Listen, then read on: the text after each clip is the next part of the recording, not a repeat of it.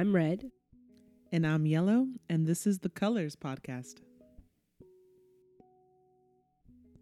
So today, womp womp, we don't have blue, but today we have red, and yellow and red makes orange. And orange is my favorite color, along with yellow. so, um, boom.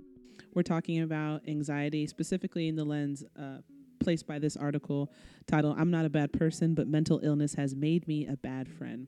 It was written by Carly Bigelow um, about it more than a year ago. Here's a piece from the article.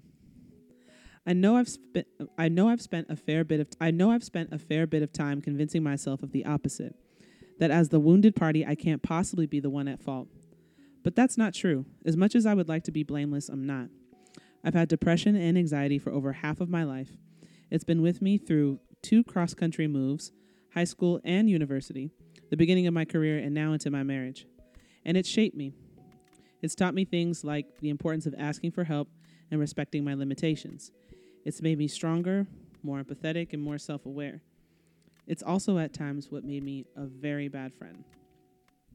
All right. So by so bad friend, she's talking about like it's made her selfish, it made her mean, yeah. and that's like a symptom of depression. Mm-hmm. Um, it's made her exhausting, unpredictable, which I highly relate to. And due to it, it just kind of made her, it put a lot of conflict in her friendships. Uh, so, like with my experience with this, like I know that I can be very unpredictable as a friend. Start to make assumptions about what my friends are thinking when I'm experiencing symptoms.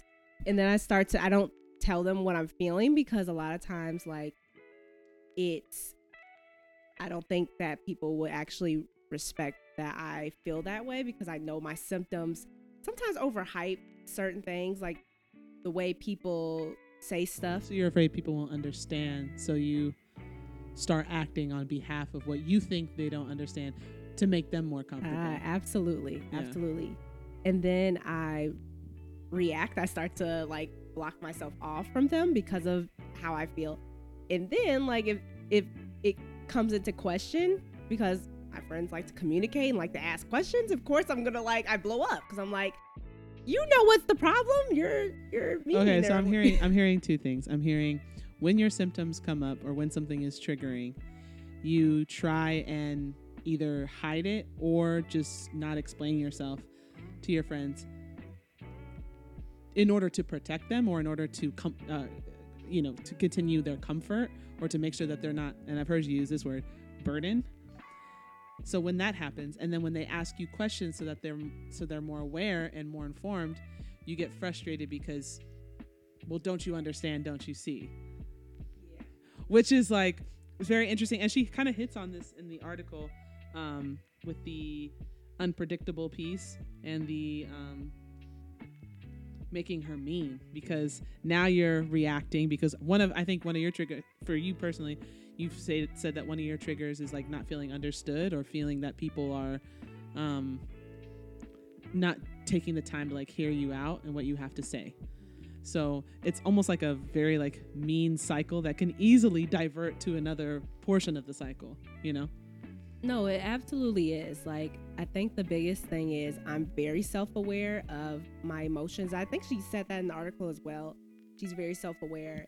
Yeah, and she says it's taught me things like the importance of asking for help, respecting limitations, making me stronger, more empathetic, and more self aware. Yeah. Yeah, absolutely. And I can tell, I know that I, ex- I know that I experience, uh, like when I have depression, I know that it makes me question my friendships. It makes me question people's behaviors, uh, their choice of words, their um, what do you call those? Their uh, gestures mm. and such. Like there's their um, body language, social cues, all that kind of stuff. Yeah, absolutely. And it makes me think that, um, like, if I like, I'm reading into too much into it, so I don't even want to share that I'm experiencing like that. I don't I don't even want to share how I feel because I think it might be mythical. But while oh. I oh, that's powerful. Believe while I do while my my logical brain's like saying that it's mythical. Mm-hmm. my Oh wait, heart. wait. I want to pause you. You said you called them your logical friends. Oh, excuse me. My logical, like brain, like my Okay. Okay. Yeah. Okay. so my logical brain thinks it's mythical. My heart, my spirit is saying no. This is true. So I start to, you know, I actually start to believe the the the what I'm feeling, but I don't share it because my logical brain says no. Like this is mythical and it's not worth sharing. Yeah. Yeah. Yeah. Mm. yet it bottles up and when my friends you know uh, when my friends confront me about it Mhm. i blow up because i'm like don't you know don't you see what you've done like you know like don't you understand that i'm angry or that i'm Mm. feeling this way Mm. and they have no idea and half of me also is like no you didn't have any like you did tell them so then it's like a, a this cycle of shaming while also resentment towards my friends Mm. and I feel like it's made it's put a big wedge in my friendships. Because Would you say would you say that most of your conflicts in your friendships, if any, come from lack of or your friends lack of understanding of what your triggers or symptoms are? Or would you say the conflicts come from a source of you not communicating what you need or what you expect from them in certain moments? For example, it could be something as small as um, planning a road trip and let's say that you really want to go to the beach but i really Mhm. want like and me and uh, the rest of our friends really want to go to the mountains would it be more of a concern or would it would you be would is more of your conflict from you not being able to communicate hey guys i really want to go to the beach or is it more of can't they see I really want to go to the beach, but I'm just don't have the tools enough to like speak up and communicate exactly what I want. Yeah, so I know that majority rules. So every so if you guys want to go to the mountains, that's what we're gonna do because logically majority rules. But then the other side of me is like, do they not respect me as a person? And you said catering, like they they don't want like they they don't want to cater to me because they don't have to. But it's like, why do I feel this way? Why Mm. can't you know? Why is it never like why is it never my choice of where we're going to go? So it's like half of me is like, it makes sense. Of course, we're Mhm. going to go to the mountains if all of you want to do that. Right. But then at the same time, I feel like maybe I'm not important enough to, uh, for you to to want to go with my plans. so assuming atten- intent again. assuming intent. I looked up this one. It says, put simply, anxiety is a sense of fear and apprehension that puts you on alert. Biologically, it's meant to put us in a heightened sense of awareness so we're prepared for potential threats. So when I think of that, I think it's it's Mhm. it's like an elongated version of stress. And for you, like this says a heightened sense of awareness so it's prepared it's prepared for we're prepared for potential threats. You assuming intent. You're preparing for the potential threat. yeah. Well, that's the reason why. Cuz you don't care about me anyway, so boom. and it's like the it's operating on the defense before there's any reason to be defensive. Mm-hmm. Um, it says, on its face, anxiety can look like stress, but the reality isn't so simple. Anxiety can arise as a result of stress, but stress can manifest in other ways. Stressors can make a person sad, angry, worried, or anxious, while anxiety is specifically that feeling of fear, dread, and apprehension we mentioned. You may never even know that what's causing your anxiety, or in some cases, it can manifest on its own without any real, quote, trigger or cause. Stress is often caused by external influences, while anxiety is an internal response. That to me is like the bread and butter right there. Stress is often external, anxiety is internal. But I think where anxiety can get a little uh, Uh, oh, I know. I tricky is like yeah. sometimes we use the external as this excuse for our internal responses. ooh yes, yes. I can you know snap for that. Um, Snap. no, seriously. Can you hear that, y'all? no, seriously, that's what that that is. Like, I know that whatever I'm feeling, and like I said, I was a psychology ma- major in uh, college. I was aware of those symptoms, and so when I would start to feel a certain type of way, I knew it wasn't really based in. It may not have. Well, I wouldn't say really, not all the time, but it wasn't always based in something that was real. That's why I brought up the mythical piece. The logical brain said it was mythical. However, I would find things in the environment to attach it to, to attach my mythical feelings, to kind of put, Yeah. you know, you know, to kind of blame it. And when you have really good friends, they they see the they see they see the facade. They see it. Oh, cough, cough, real good friends. Mm, Yellow, that's you.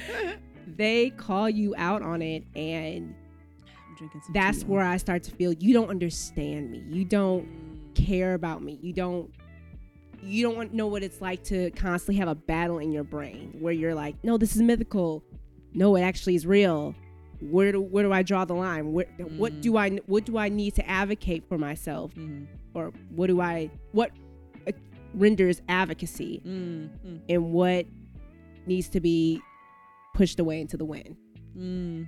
And so I would push away things into the wind that may have needed to be, I may have needed to advocate for myself for, or at least, even if it wasn't necessarily a real problem, share it and, and, and come and, and come to a solution with my friends. And I would do neither. I wouldn't share it, nor will I come to a conclusion or problem Mm. solve. I would just, I would hold the feelings and then let it explode. And I think it's really, that's where the unpredictability unpredictability comes in. It's like, what are you thinking? Yeah. She's not going to share what she's thinking. She's going to explode later, and that's it's tiresome. Okay, That's okay. exhausting. So I have I have I had thought of two questions while you were talking. One, I know you opened up the podcast saying that you were diagnosed with anxiety three years ago. Mm-hmm. This could be a quick closed or open. D- do you feel like now that you know what it is, do you feel like you've had it longer or pre your actual diagnosis, or do you feel like it was occurring in your early 20s because you're 20 well you're 25 now Woo-hoo. uh just had her birthday leo was good Leo season. um do you feel like the symptoms started coming up in your early 20s then you went to go get help and that was your diagnosis or do you feel like you've had those symptoms way longer before your diagnosis Look, I've honestly like looking back into my childhood. Um, more so, I would say like when I say childhood, I'm talking about middle school. I, I've definitely had them for longer.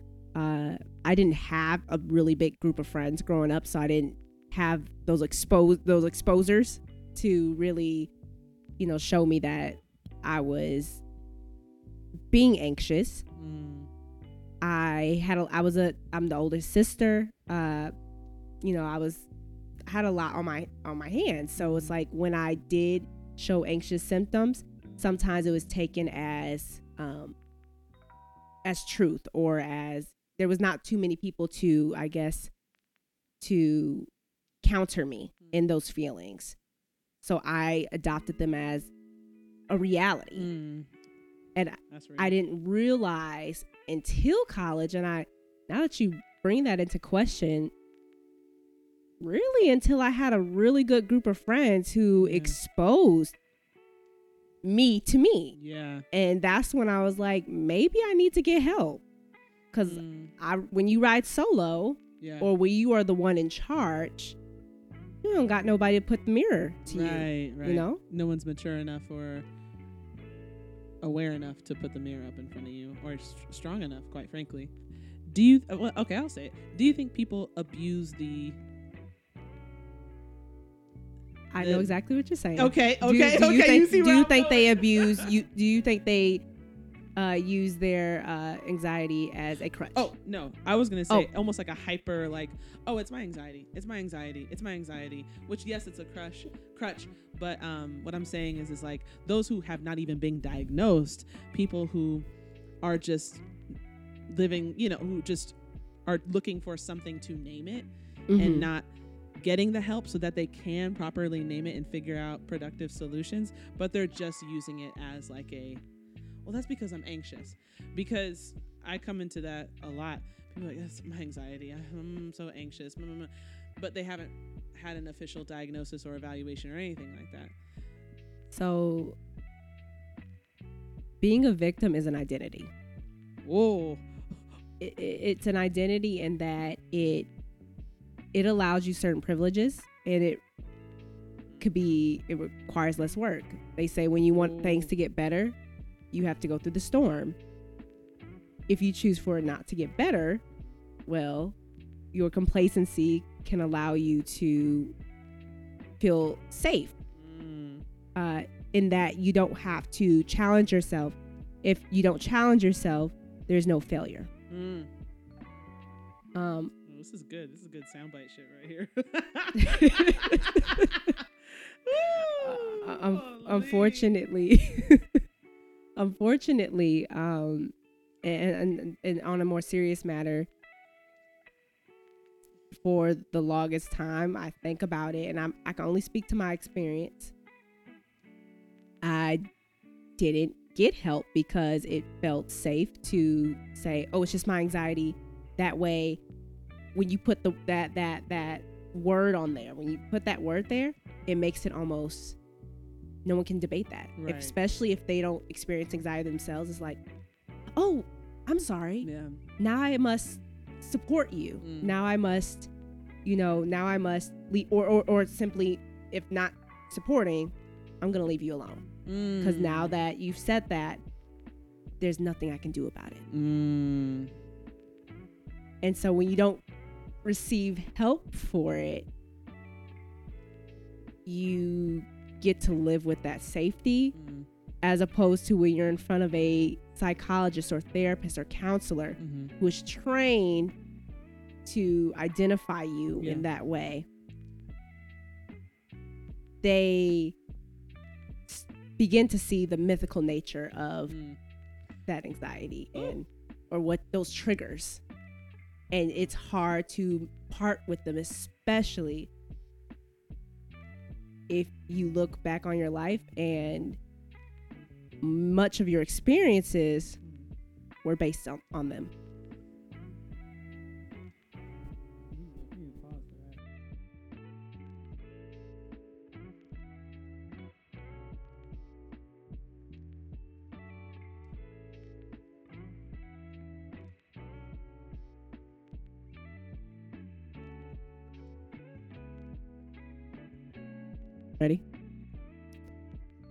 Were you ever grateful for your sadness?